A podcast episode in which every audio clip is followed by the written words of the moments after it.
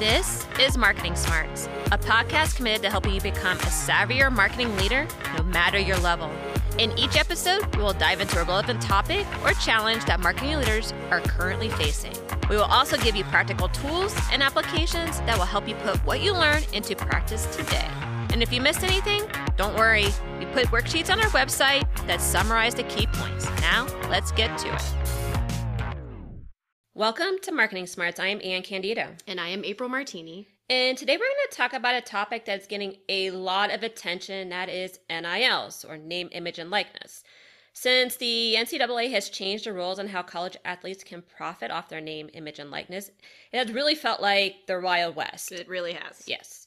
And the infrastructure hasn't yet been developed, so the rules and processes are really ambiguous and really open to interpretation which unfortunately is often to the detriment of the athlete who doesn't yet have the business savvy or the professional sport to battle the brands and businesses are looking to hire them.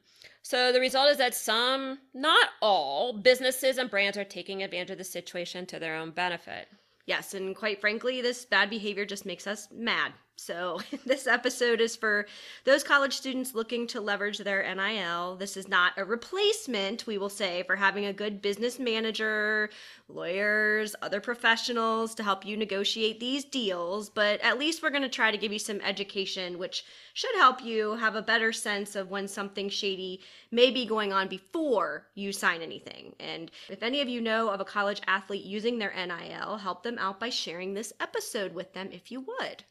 And yes, and to help us with this topic today, we have an expert. His name is Nicholas Lord. He's the founder and CEO of No Cap Sports. And Nick, we're so happy to have you today. You want to introduce yourself? Yeah, yeah. Thank you. Uh, thank you guys for having me. Excited to be here. Uh, I'm Nick Lord, the CEO and co-founder of No Cap Sports, um, athlete marketing, technology, and services company, uh, navigating this new NIL space, space, working with college athletes and brands um, alike. So excited to be here and talk about the topic with you guys. Yeah, awesome. This is going to be a really good one. And let before we get started, let's get some terminology aligned to you up front, just to make sure we're all on the same page as we're going through this episode for us as much as the listener.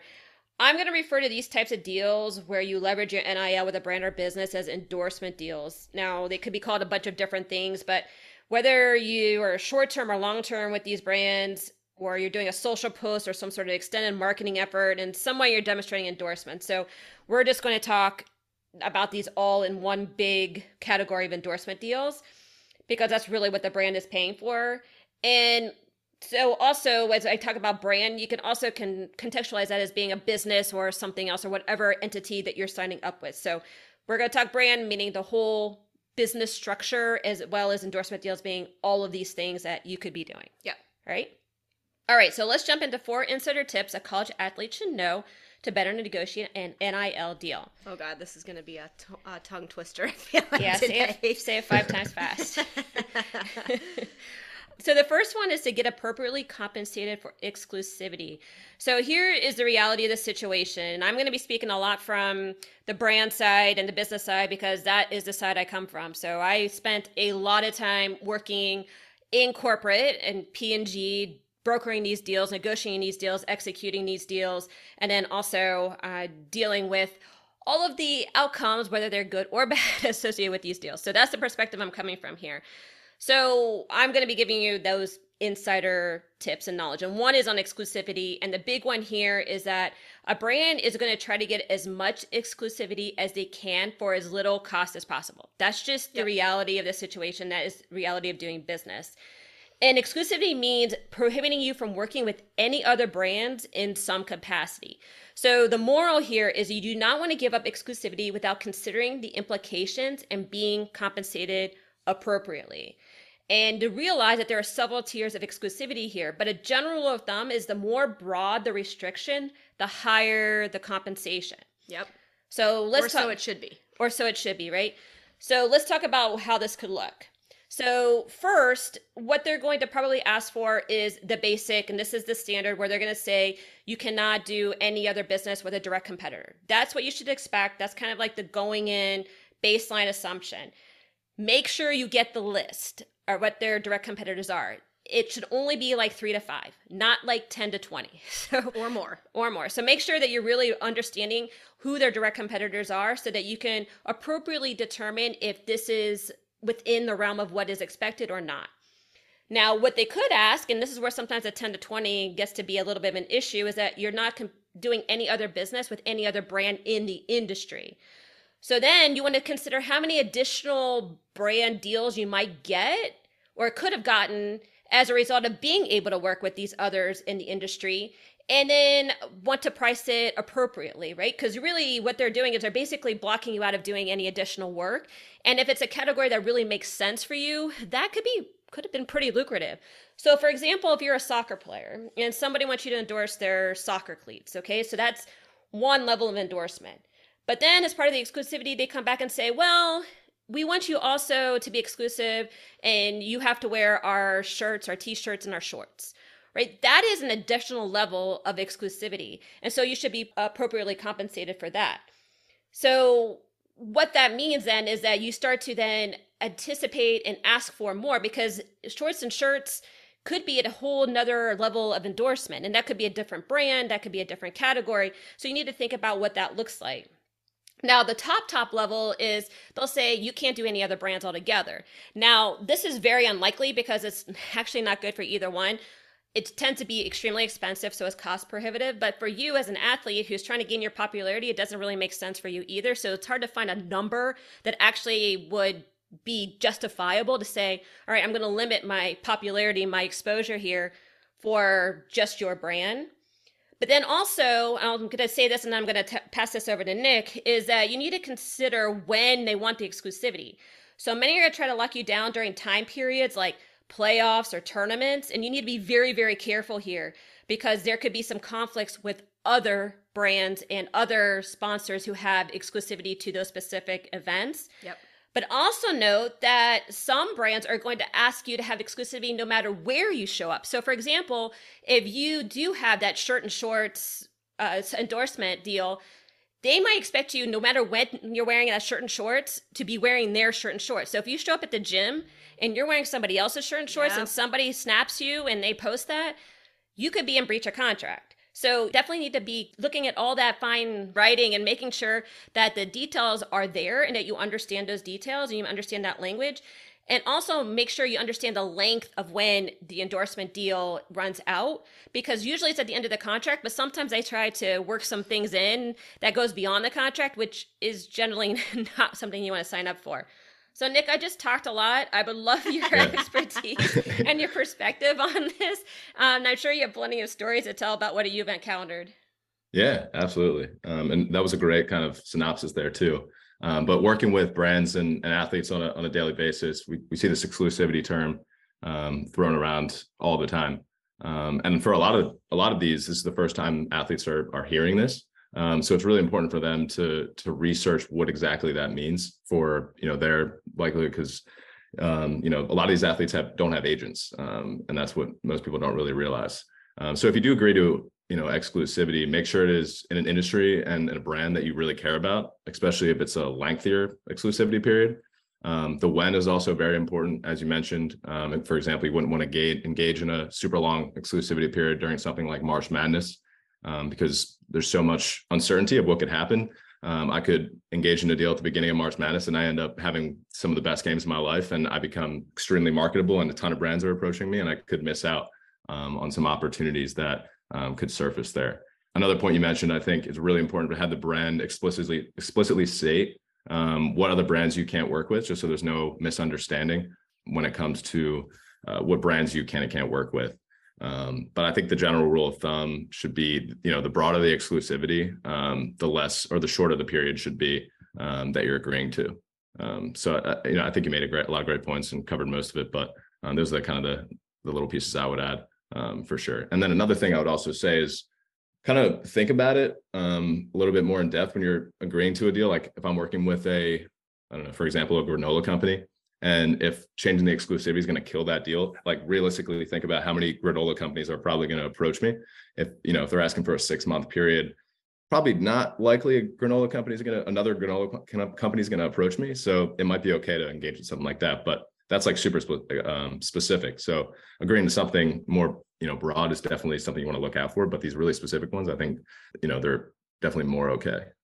Mm. If that makes sense. Yeah, and I think mm-hmm. you touched on a couple good things there. So just to kind of emphasize the points, I, I think the one is, and Anne, you said at the beginning, it's a little bit of a wild west, right? And so I think Nick, your comment about the lack of agents in this space, paired with the fact that it's newer, makes it that much more important to really hone in on the terms and where brands may be attempting to get you quote unquote and i'm not Absolutely. saying that from like a malicious standpoint right but mm-hmm. this is business especially on the side 100%. of those brands and so they're going to go for what is best for their business and so i think when we think about the professional realm it's a different world right because you mm-hmm. have agents and you have folks you really have like a board of directors almost on your side that's yeah. looking out for you from all angles of this. And so I think the caution here and you know lawyer's daughter i'm always thinking about the fine print here but you know is really make sure that you clearly understand what you're signing up for no matter what and also the knowledge that exclusivity is one of the big hot buttons so if that comes up in the contract you really have to make sure that you understand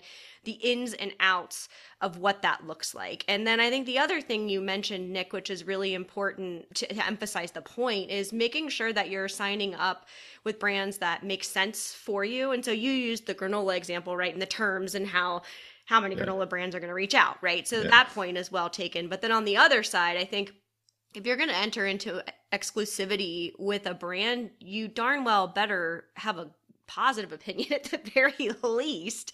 And at the very best, feel like it's part of your personal brand to be associated with that brand. Absolutely. One one also thing I would add to that is I think, you know, in general, a lot of brands maybe have taken advantage of athletes in a couple of different ways um, when it comes to NIL just because they're so new to it.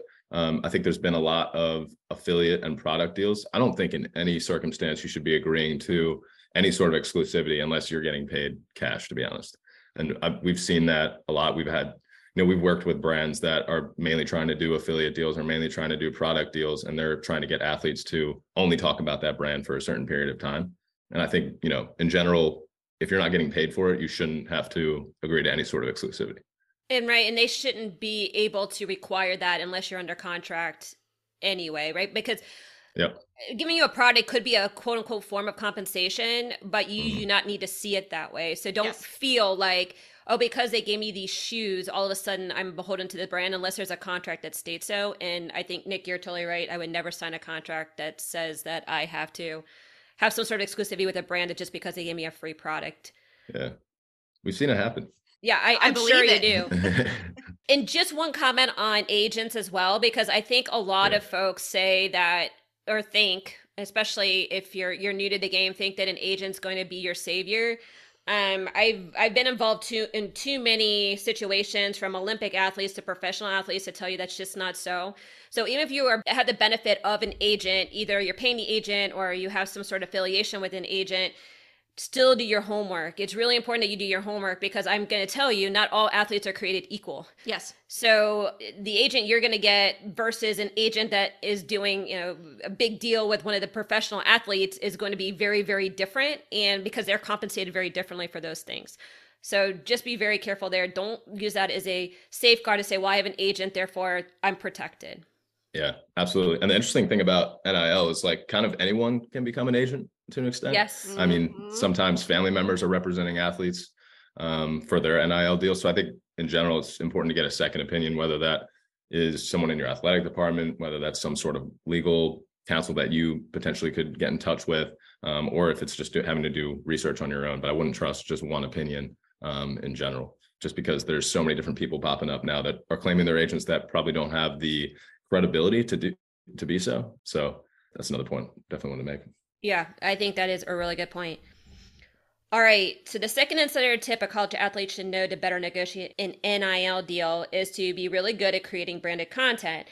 And April alluded to this in a, a, second ago is that really content is king and it's going to be one of the primary reasons that brands hire you they want access to your following. The reason why they want you is because they can't reach the audience that you are reaching authentically on their own. So they want you to basically help them make that connection in a way that the that audience is going then to like that brand as well. So, in order to make yourself marketable, you really need to do two things. You need to generate a following that appreciates your point of view, that appreciates who you are as a person, appreciates your lifestyle more than just beyond your sport. That's going to help make you marketable. And then also, you need to give brands some love. Uh, this is a way whenever somebody asks me, and I've been approached by a gazillion athletes from NFL athletes all the way to Olympic athletes, like, how do I get an endorsement deal with P&G? I said, show you love some of the brands, show what you can do and what kind of impact and what kind of results you can get when you do put a brand out there that helps people see that yes you are can authentically generate this kind of content that's going to be valuable to the brand. So be a little bit proactive in that and that's going to help give an immediate way of those brands to understand the impact that you can generate. And so the next point is that you know you should expect and you're going to want the actual brand to give you a message track. This is really really important and and this is where you have to start doing a little bit of negotiation too is because you are going to want to be able to translate what the brand's intent is into your own words, right? If the brand is giving you a message track and say, you have to say this, you definitely need to push back because you don't want to ruin your credibility with your audience by saying something that looks very forced, very inauthentic, very salesy, very advertising y. Is that a word? Advertising y. We'll, we'll yeah, allow it. We can make it one. Yeah. yeah. We can make it one for today. you need to maintain your authenticity. That's what makes you marketable. And so you, the art comes and being able to translate that. So it does feel very much like it's coming from you. And as April said, it's better if you're familiar with the brand. It's better if you like the brand. That comes up as way more authentic than you trying to pimp out some brand that you have no association with, or more obviously, you wouldn't have any association with. Nick, what is some examples, good and bad, you've seen of this? Oh man, I have so many uh, that we've. just, I hate this question come too, across. Like my brain floods with like so many examples. Yeah. I'm like, how do I pick? yeah, well, I think you know, in general, looking at the NIL space, I think it's evolved over time. In the first year, I think at the beginning there was so I saw this so many different times, and it really made me mad just seeing this kind of content come up. But just like athletes, like we'll take like let's say example a protein bar company that sponsored an athlete and they'll just lay the protein bar on their bed or like on a desk or something and they'll take a picture of it and post it on social media with like a discount link. Oh, and that oh, no. yeah that's the content you you really don't want to see. I think I, i'll say this a million times but you really want to try to align with brands that you use on a daily basis consistently. You know exactly what kind of their um, their brand is, what they're what they're about, what they what their mission statement is, things like that. Because um, that just makes for better content um, in general. And kind of to your message too. And I think most brands are going to obviously give you some sort of message track, but I want you know you have to make sure to be able to have as much control over that as possible. Um, just because you want to be able to turn it into your own, basically shape that um, wording or shape that narrative um, in your own way to the audience that you're usually pushing out to. Um, and I think that's one of the biggest keys um, when it comes to creating content for uh, for brand partners that you're working with. This this one always makes me think of anytime we get into this conversation about whether we're talking about NILs or any sort of endorsement or partnership or or whatever is really giving the people on the other end of the content credit right? Because i think your example really translates well of you know you see a protein bar show up in some place that could really be anybody's place right? And yeah. it feels a little lazy in execution. And it's also kind of a well what am i supposed to take away from that? And so mm-hmm. i feel like as the viewer consumer whatever on the other side of that first of all we're bombarded with so many messages. But second of all if you want your personal brand to live and be authentic with those people on the other end, you have to do that work for yourself. So, yes, it's partnering with the right type of brand, but I think to the points both of you made around the messaging track, but also just the pure execution of what you're putting out there, you have to make sure that you're working hard so that that consumer will be fill in the blank excited compelled to do something mm-hmm. compelled to engage say oh man that makes perfect sense that so and so is associated with that brand or i'm glad to see that or, or have a point of view at all on what they're seeing otherwise it's a waste on both ends, but especially into the point of this episode for the athlete because they're doing damage to their own brand in a pretty significant way when they're putting that out there to their entire community. Absolutely. Yeah. The best content that I've seen is where an athlete kind of ties a story into it, video content, I think, has done the best so far when it comes to NIL. Um, I'll give an example. We just did a deal with um, Tyson, and they have this new uh, meatless chicken. Um, and there was a female athlete from uh, Florida. She's a gymnastics athlete, and she never eats meat. And she had this whole story with the promotion about how she never ate meat, but she's trying this like new like fake meat essentially. Um, and she made she went to the store, she like bought it, she went home. It was like a video of her trying it and everything, her reaction. Um, and it actually made for a pretty cool piece of content that you know didn't really even feel like an ad. Um, so I think the content like that is is definitely does a lot better. And I also like the the types of content where it's not um, it's not forced, it's not only brand oriented. So there's some sort of like um, there's an athlete working out and it, let's say it's a sports drink company and then they'll take a break from working out and they'll take a sip and they'll talk about um, it then and then go back to working out. Um, so it's not just all focused on um, the brand, it's more organic. I think that's also uh, um, a good thing that athletes can do. Police tell me that within that that gymnast when she was doing the, the Tyson meatless chicken, the hashtag was taste like chicken. uh, I'll have to check on that, but that would have been a good hashtag if it's not. That yeah, I just that's just what kind of just popped in my head. But I think you guys bring up really really good points, and I think the if I was gonna wrap this this point in a bow, I was gonna say that you need to treat your social channels like marketing channels, right? I mean, you need to cultivate them as such. And I think what you said about being lazy in terms of creating content, it's also being intentional on what content you're creating, even if it's outside of brand content. So you need to avoid things that brands are going to look at and go, eh, I'm not so sure, because if it reflects negatively on them, then they're going to be like, eh, that association may not be something that's best for my brand. So you need to really watch out on political comments. You need to watch out on taking extreme points of view on social issues. You need to watch out about putting any kind of hate on there or like trying to do any kind of attacks on anybody. All those things start to culminate into a perception of who you are and whether or not it's a loose cannon or I can't I'm not sure what they say or how they act or how they behave is going to be consistent with my brand equity, my brand character if you want to do brand work, if you want to do endorsement deals, you have to understand that your marketing channel is your social channels. That's your primary one, and it's your best asset, and you need to protect it as such. Absolutely. 100%. All right. So, our third insider tip that college athletes should know to better negotiate an NIL deal is to clarify usage rights and get the appropriate approvals from the team, university, and league. So in most cases, the only NIL you have access to is yours. And I'm going to ask Nick to clarify all this because I speak from the context of what I understand from professional sports, but I think it translates. But again, we're talking about the Wild West here, so there may be some rules, or maybe not some rules. But what that means is, if that you're doing a deal where your brand wants you to show up in your marks, whether it's your school's marks or your team's marks, that might require additional approvals, an yes. additional deal. It's kind of like when you see all the Subway commercials and you see all of those athletes who are hawking Subway sandwiches and they're not in any of their marks. That's because Subway does not have a deal with any of those athletes' teams. Mm-hmm. They can't use those marks because they don't have a deal with that. So be very, very careful here in making sure, again, as you're negotiating with the brand, that you understand how they want you to show up and don't inadvertently agree to something that you haven't gotten the approvals for. And don't assume anything, okay? Now, again, there's tiers to this pricing as well, right? So the most common when you're talking about what kind of exposure you're going to have, and this comes to how you're going to use your NIL, is what we just talking about about social posting and appearances.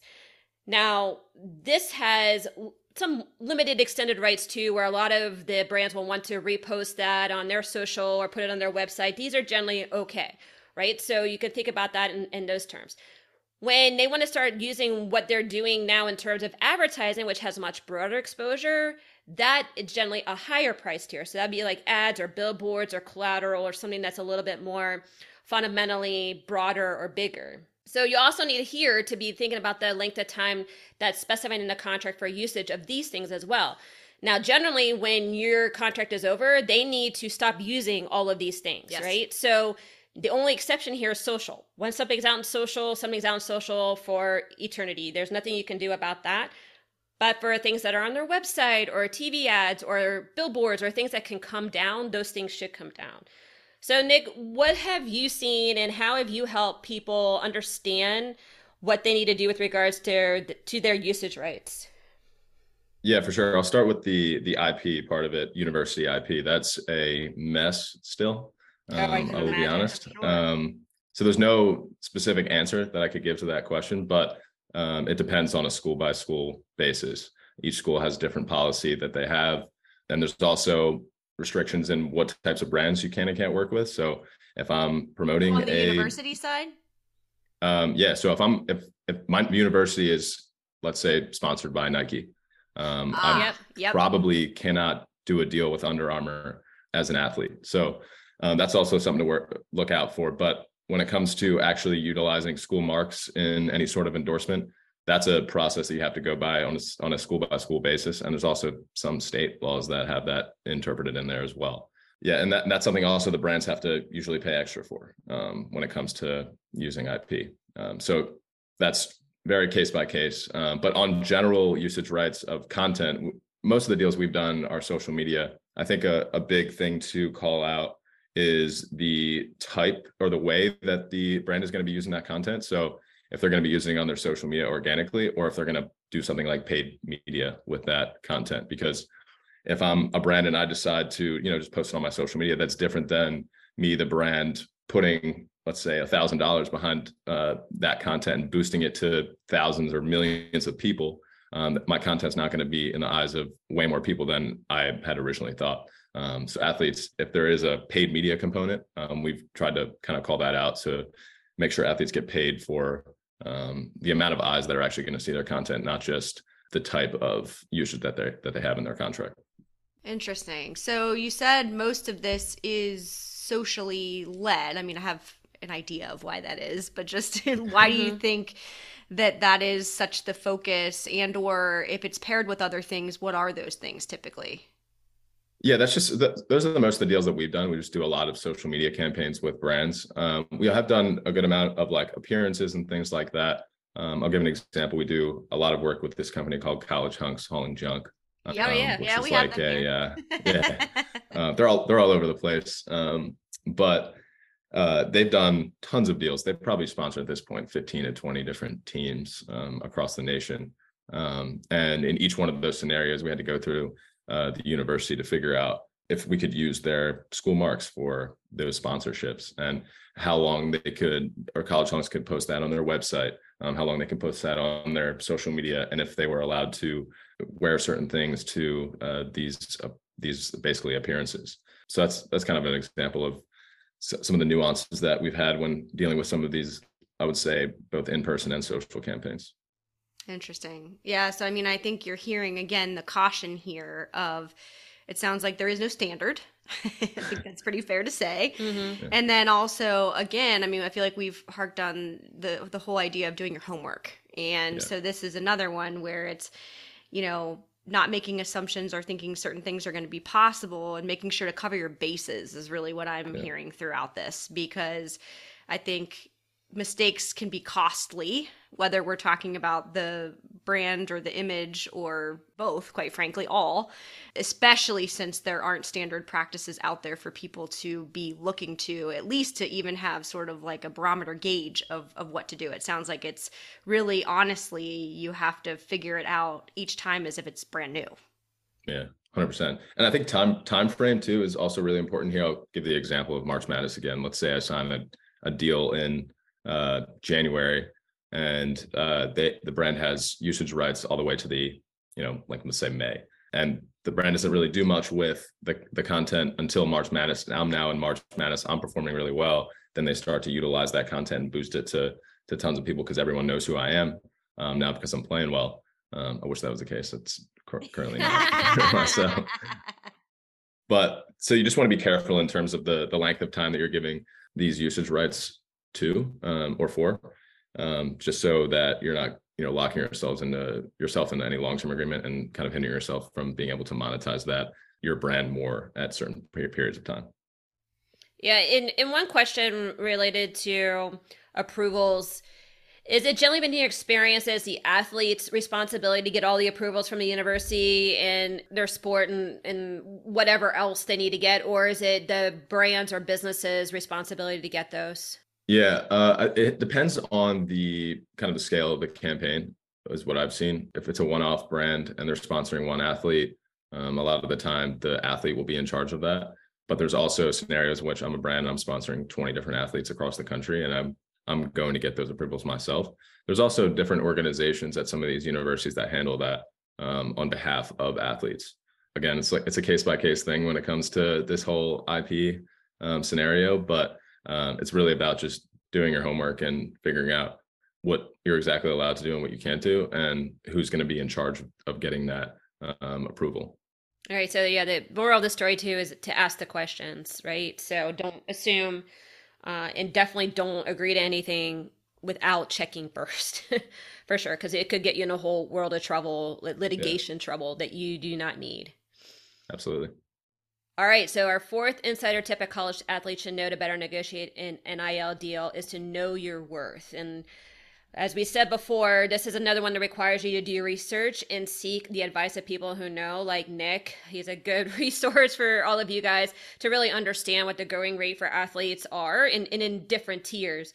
And so they could better guide you to really understand how you should really be benchmarking yourself you can try to Google it. It is not a good idea. Um, a lot of those are inflated, and a lot of those are pseudo again agents trying to pluck you and pull you and sell you a line about how they can help you, which is not actually really, really true.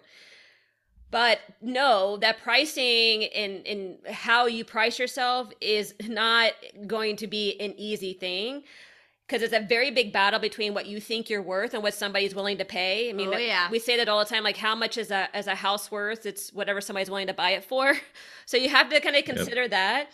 So I really suggest, and Nick, I'm going to ask you in a second what your your your thoughts are too on this, but I really suggest not to be too rigid, especially for your first few deals. You may need to take something initially less than what you think you're worth in order to get some traction, and then, as you said, like when things start hitting, like March Madness, if you were smart and savvy in negotiating your contract, you can start asking for more money as a result of doing that, right? So there's kind of an escalated level of value depending on how you start showing up in the world around you, right?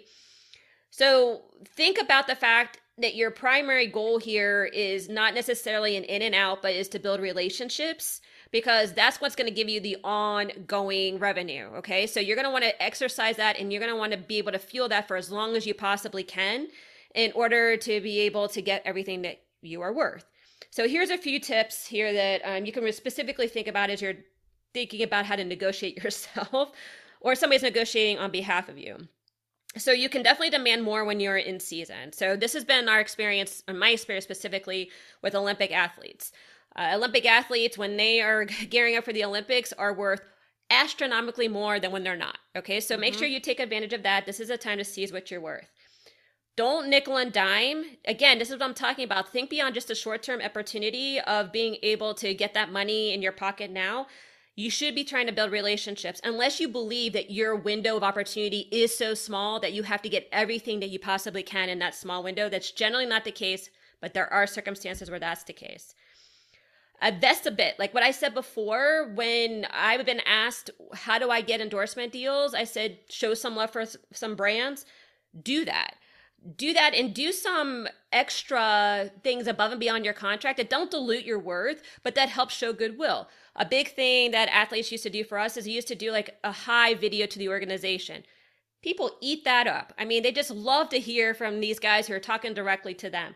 So do something that could add a little bit of sizzle without it diluting what you would have actually made in order to kind of go do that, call it as part of your contract and then realize that just because someone else is getting it doesn't mean you will. So this is the thing that it was the hardest for a lot yeah. of athletes to understand. It's like, well, hey, I'm a starting tight end. I and he's a starting tight end, and they do talk. So they're like, why is he getting paid more than I'm getting paid? I'm like, well, you're starting tight end for this team, and they're starting tight end for this team. They've been around a long way. They've had five Pro Bowls, and you're still just kind of coming up right? So don't miss your opportunity by inflating your worth or feeling like you're worth more than you are in the moment and letting those opportunities slide by you. Now, that also means don't underestimate your worth too. You need to know what your minimum number is that's worth your time and effort to go do this because it is going to take some time and effort, and you should realize that. So, there should be a minimum number. You're like,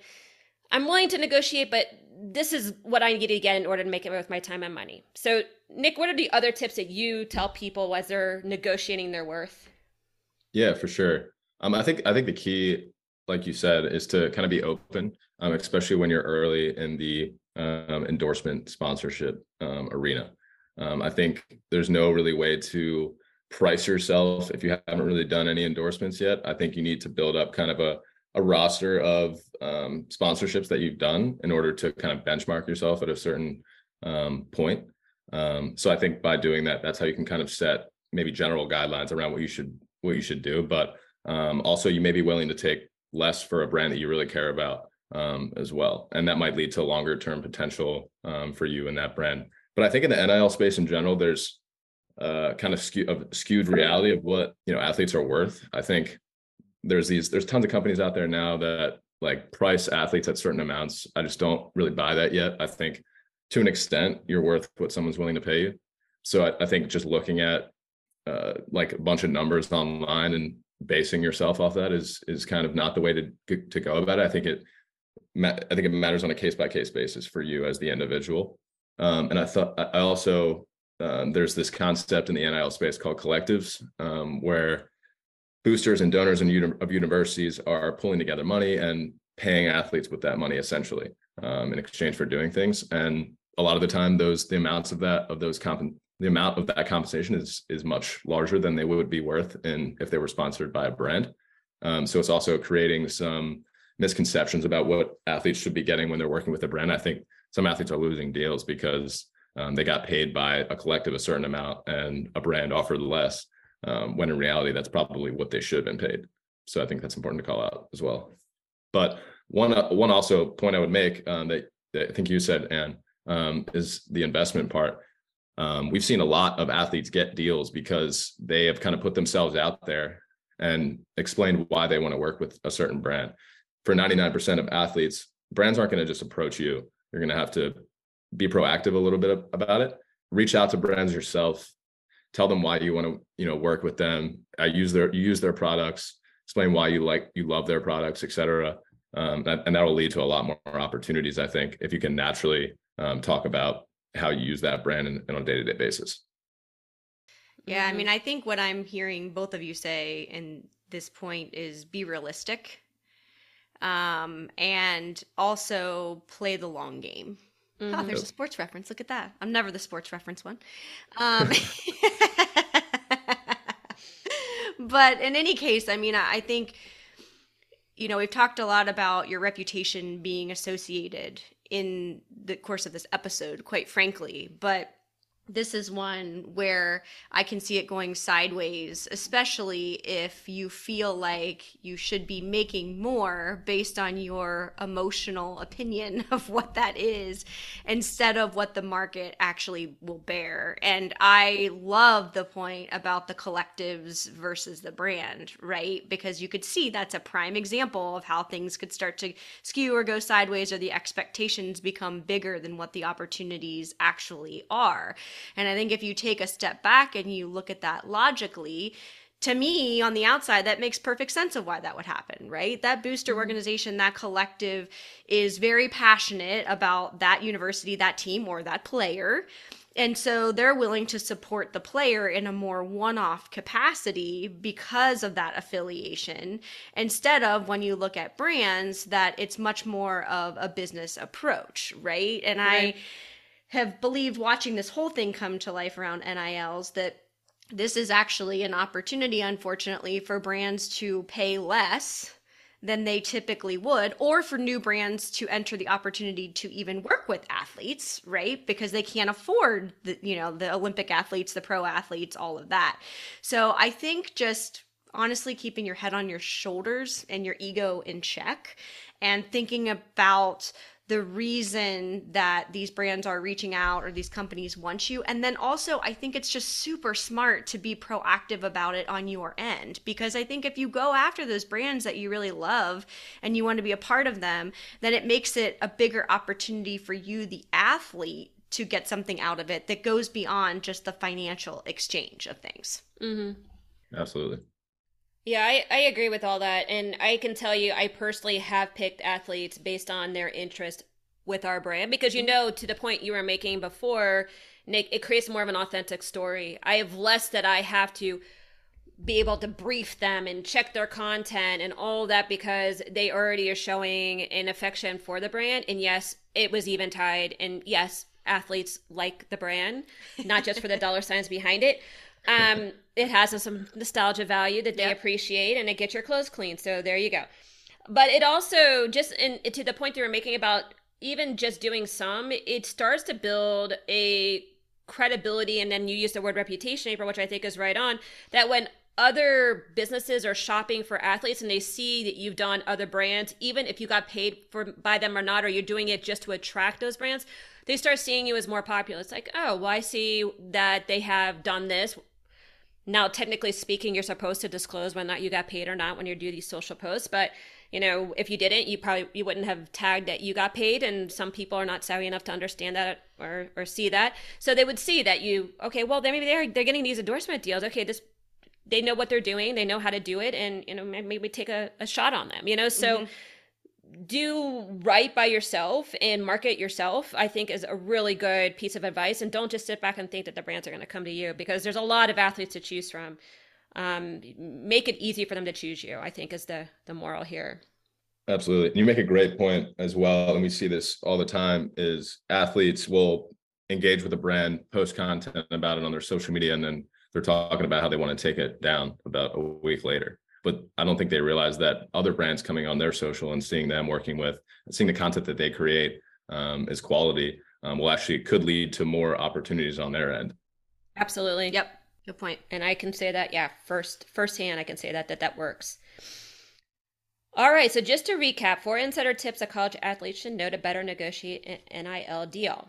Get appropriately compensated for exclusivity. A brand will try to get as much exclusivity as they can for as little cost as possible. Do not give up exclusivity without considering the implications and being compensated appropriately. Second, be really good at creating branded content. Content is king will be the primary reason brands hire you. The better you are at creating content, especially content that weaves in brand messaging while still maintaining authenticity of tone, the more marketable you will be. Third, clarify usage rights and get the appropriate approvals from the team, university, and league. In most cases, the only NIL you have access to is yours, which means other deals may have to be negotiated if a brand wants you to be in your team's uniform, in front of university marks, or even for you to mention your team or your university. And finally, know your worth. This means doing your research and seeking the advice of people who know. Marketing Smarts is sponsored by ScottMautz.com, S C O T T M A U T Z.com. Scott Mautz is a popular keynote speaker and number one best-selling author whose latest book and talk, Leading from the Middle, helps middle managers dramatically increase their influence up, down, and across their organization. Want your company's middle managers and leaders equipped to foster a high-performing organization?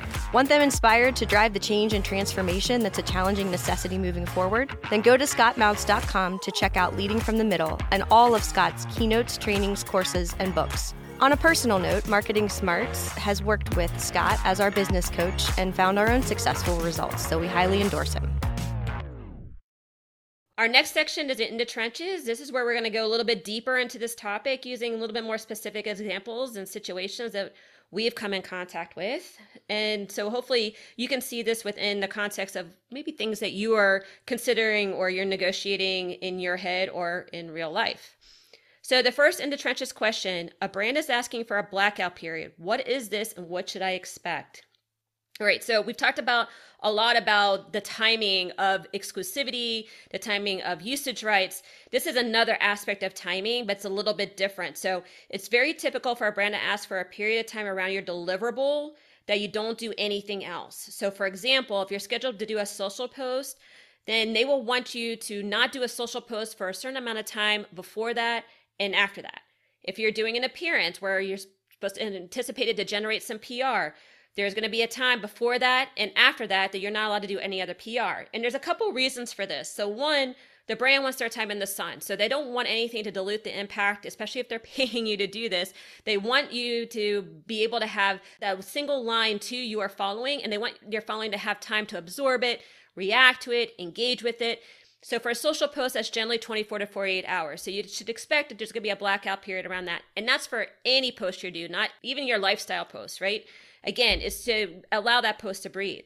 From a PR standpoint, it's a little bit different. So you have to think about it from a media standpoint in that depending okay on how popular you are generally media will only want to talk to an athlete once every couple of months now that could be different if you're in a highly intense time like olympics or something to that effect where you have a lot going on and there's something new to talk about every day but in general usually there's about a month before and after that your brand might say you can't do any other PR or any other media because if you do that, then the media that we are going to go seek out for you may not want to talk to you because they just talked to you. So, of course, you're going to want to limit as much as possible that amount of time so that you can be doing other brand stuff because it gets really crowded and very complicated very quickly, especially if there's a narrow window to try and negotiate all these things and being able for you to fully leverage an NIL in these period of times. But you have to consider that this is the reality of the situation and you have to plan for that. So, Nick, what have you seen with regards to blackout periods and how do you uh, instruct your folks how to, to manage this?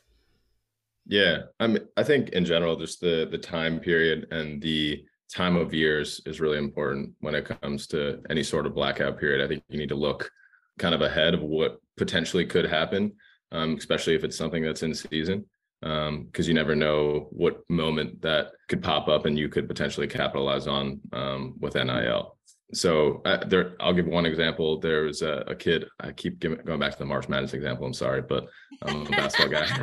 But, it is not um, even there, basketball season. What is wrong i know i know. Well it just started. it just started. but it could be any it could be any tournament right? Yeah. it could be yeah, any tournament. take this as a march madness time period but it could be any. kind of playoff tournament anything that is in a condensed period of time where everybody's playing and it's like a lot of attention right?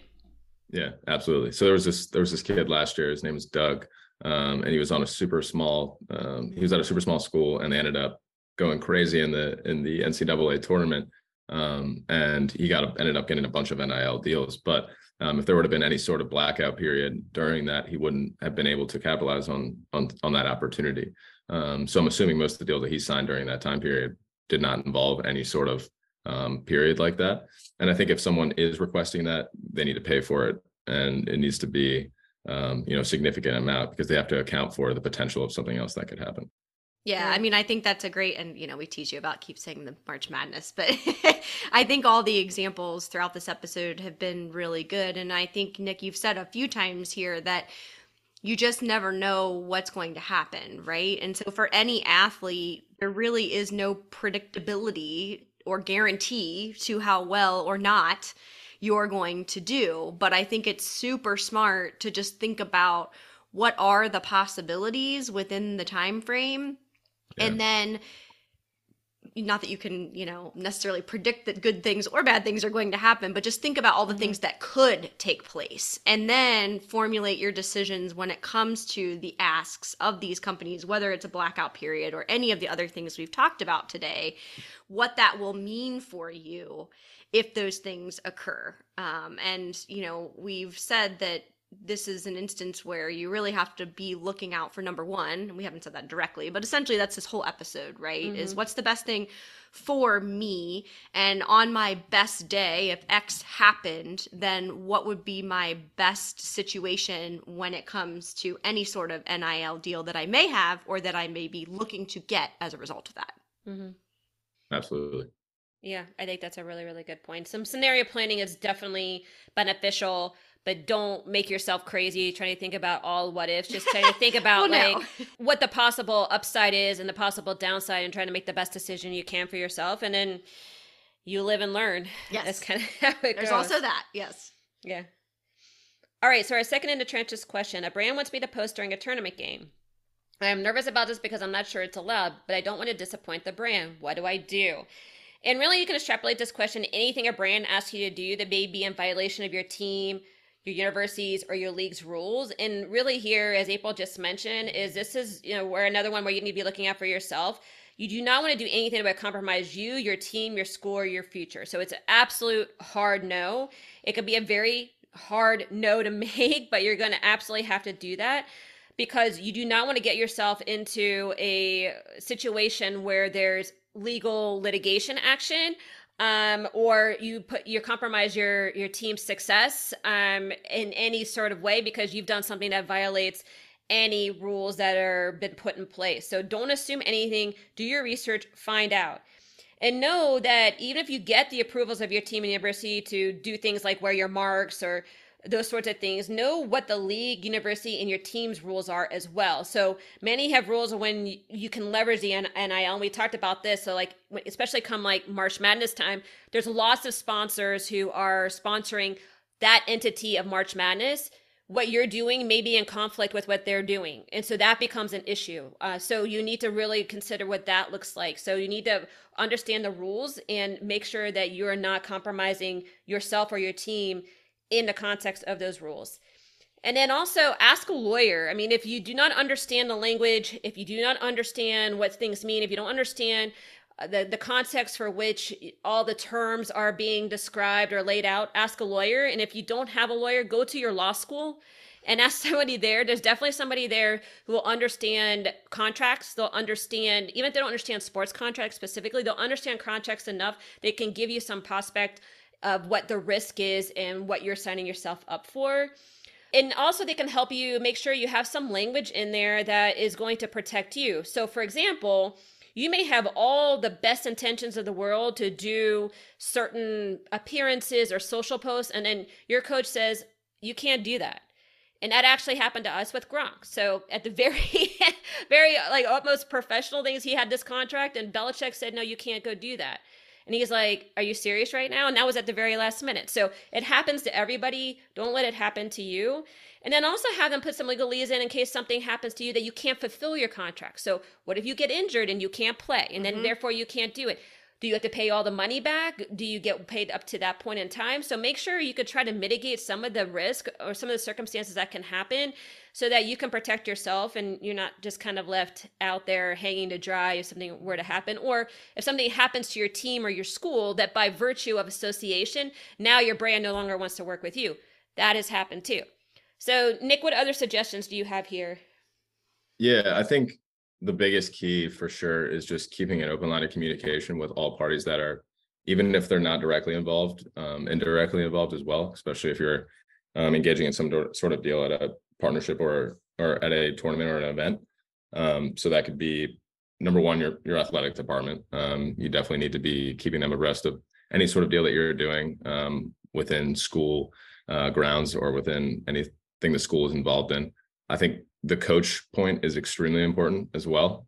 I think now with NIL, coaches are you know getting more and more involved in these NIL processes, and sometimes coaches might have good ideas around how to um, structure certain things. Um, but you also you don't know what exactly your your team rules are until you until you talk to your coach about it. So uh, this NIL thing is such a new concept. So um, he could um, feel feel certain ways about certain things. So just keeping an open line of communication, I think, is is really important and being able to check all those boxes before engaging in sort of NIL deal uh, while at an event or in a tournament.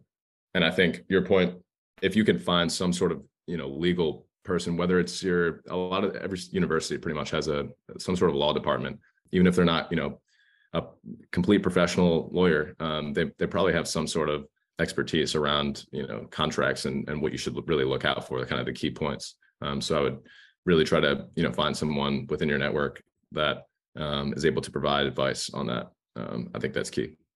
Mm-hmm. Yeah, I mean, you, you said the communication, and what was going through my head is you always want people to assume positive intent about you, right? And in this situation, it is so important because everything is so gray and a little bit up in the air. And so I think communication is one of the ways to protect yourself indirectly really is if you're perceived as someone who's trying to communicate who's trying to keep everybody in the loop who's trying to do the right thing and then a miss a misstep happens there's probably a lot more patience associated with that than if you're in it for yourself trying to pull off all these different deals perceived to be trying to fill in the blank make a bunch of money partner with a lot of brands you know you're losing focus on your game all of those other types of things mm-hmm. i think the communication can be really critical and really helpful, especially because there is no rule book for this. Absolutely. Yeah. I agree with that wholeheartedly. All right, our third and final in the trenches question. And Nick, I'm going to turn this one over to you. If I want to use my yeah. NIL, what team do I need in place to support me? What do you recommend? That's a great question. I think, you know, number one is you want to stay above law um, to every extent possible. Yep. Um, so if you're going to be engaging in a lot of NIL deals, make sure you have a relationship with someone within your athletic department, um, as well as your coach, um, and just keep them abreast of things you're doing, because um, you never know when something's going to come back and, and bite you uh, if you did engage in something that was impermissible. Um, I think having some sort of not I wouldn't call it agent, but some sort of advisor when it comes to doing any sort of NIL deal is really important, whether that is an actual agent out there, whether it's some sort of lawyer, even if it's some sort of, you know, parental figure. Um, just make sure you're getting like second opinions on um, any deal that you're engaging in um, before you do so. I think another big one is talking to other athletes um, that are engaging in NIL deals, maybe talking to some of your teammates that have, have engaged in a bunch of them already um, and just getting their advice and some things that they've seen when negotiating or completing any sort of NIL deal with a brand. I think that's um, you know pulling from actual experience is key, um, and you can learn a lot more you know from talking to people like that than someone who hasn't done any yet. Um, and then I would say if you're on your own, just educate yourself as much as possible. There's tons of resources out there, whether it's online resources or your school's resources. Uh, different schools have different types of things they provide their student athletes um, but just take advantage of those um, there's tons of free videos on youtube and um, just consume as much as you possibly can to gain an understanding of um, you know how to do things um, before engaging in any any sort of things kind of blindly and then i would say lastly is, maybe utilize if, if you're by yourself utilize some different platforms that um, provide you with guidance on certain things like that. Us being one of them. I'll plug myself real quick. Um, Very good. But, I was waiting. But, uh, that's, that's expected, so you should. yeah, yeah, but find it basically utilizing platforms that provide you with vetted opportunities as opposed to some random brand hits you up on social media and says we should work together probably that's probably not the best way to go about it you need to there's a lot of checks that you need to um, there's a lot of boxes you need to check when working with a brand so um, utilizing some sort of platform helps with that process and makes it a lot more seamless and make sure you're staying above law as well. I think that's all awesome. And, you know, I think just to sort of put a fine point on what you said, because there isn't that rule book that I mentioned before, consulting with as many people as possible, but especially those who have been there, and then proactively educating yourself as much as you can. I mean, you're speaking our language. Anne and mm-hmm, I consume mm-hmm. content just voraciously i feel like yeah. on anything where, that we're studying or, or, talking about but i think that that can put you in a much better position to have a handle on how things are going to go but yeah. also be proactive in your ability to navigate the situation because it is so new mm-hmm.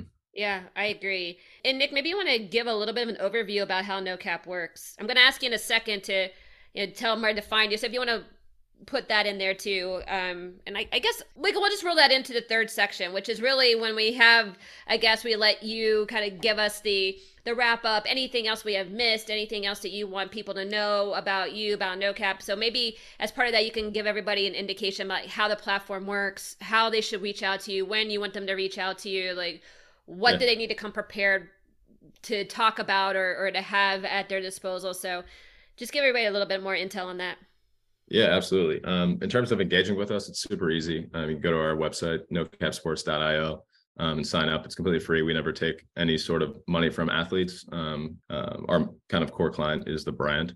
Um, so we pick and choose which brands we want to work with. We like to work with quality brands that are willing to pay athletes what they're worth. Um, I would say is, is a big key component of, of what we do. But essentially, what our platform does is connect athletes with opportunities to monetize their NIL. Um, and it's in a variety of different ways. So it's brands posting deals that they're working on, athletes applying to it. It's brands sending direct deals to athletes that they find, um, or it's also it's also allowing athletes to kind of be more proactive and pitch brands um, on why they should work with them. So we just provide different avenues for these athletes to engage with potential opportunities and really kind of make it a key focus to make those opportunities vetted, um, so they're not, you know, just super random and could be taking advantage of athletes in in general.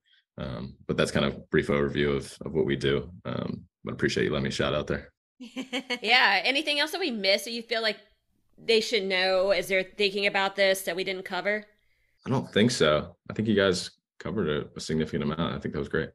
All right, awesome. All right. So just to recap, the four insider tips a college athlete should know to better negotiate an NIL deal. First, get appropriately compensated for exclusivity. A brand will try and get as much exclusivity as they can for as little cost as possible. Do not give up exclusivity without considering the implications and being compensated appropriately. Be really good at creating branded content. Content is king and will be the primary reason brands hire you. The better you are at creating content, especially content that weaves in brand messaging while still maintaining authenticity of tone, the more marketable you will be. Third, clarify usage rights and get the appropriate approvals from the team, university, and league. In most cases, the only NIL you have access to is yours, which means other deals may have to be negotiated if a brand wants you to be in your team's uniform, in front of university marks, or even for you to mention your team or university. And finally, know your worth. This means doing your research and seeking the advice of people who know, like Nick at NoCap. And with that, we'll say go and exercise your marketing smarts. Still need help in growing your marketing smarts? Contact us through our website, forthright-people.com. We can help you become a savvier marketer through coaching or training you and your team or doing the work on your behalf. Please also help us grow the podcast by rating and reviewing on your player of choice and sharing with at least one person. Now, go show off your marketing smarts.